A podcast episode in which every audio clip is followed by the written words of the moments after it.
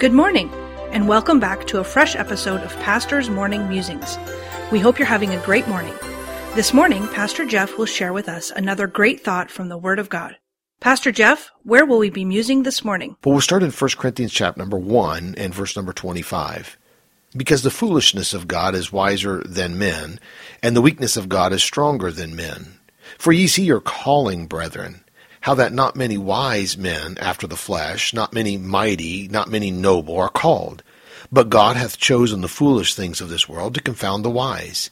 And God hath chosen the weak things of the world to confound the things which are mighty. And base things of the world, the things which are despised, hath God chosen, yea, and the things which are not, to bring to naught the things that are, that no flesh should glory in his presence. But of him ye are in Christ Jesus, who of God is made unto us wisdom, and righteousness, and sanctification, and redemption, that according as it is written, He that glorieth, let him glory in the Lord. This morning, as I was reading in Isaiah, God stopped me on a few verses that really made me think for just a minute. I then finished that portion of Scripture and moved on to 1 Corinthians. God drew these two passages of Scripture together for me this morning, and I left with a beautiful thought.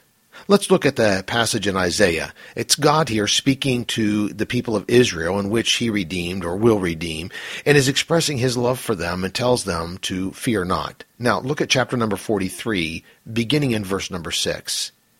I will say to the north, give up. To the south, keep not back. Bring my sons from far and my daughters from the ends of the earth, even every one that is called by my name for I have created him for my glory. I have formed him, yea, I have made him. Bring forth the blind people that have eyes, and the deaf that have ears.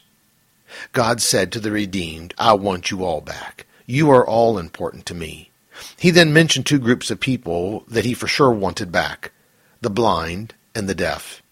Now I realize there is a spiritual significance to this. But it also spoke to me of the love of my God for all his children, small and great.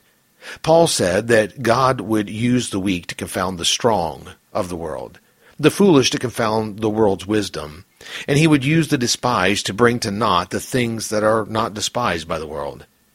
Dear Christian, our God loves us and wants to use us no matter what the world thinks about us or how we compare to the things of this world, no matter how lofty or great or important they seem to be.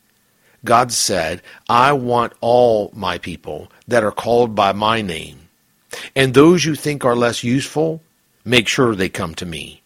Fear not, I am with you all. Dear Christian, no matter how the world sees us, we see us. God sees us as valuable to Him and desires us to be with Him and walk with Him. What an amazing love God has for us.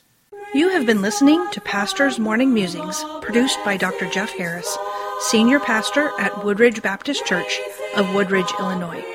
Please tune in tomorrow morning for another fresh episode of Pastor's Morning Musings.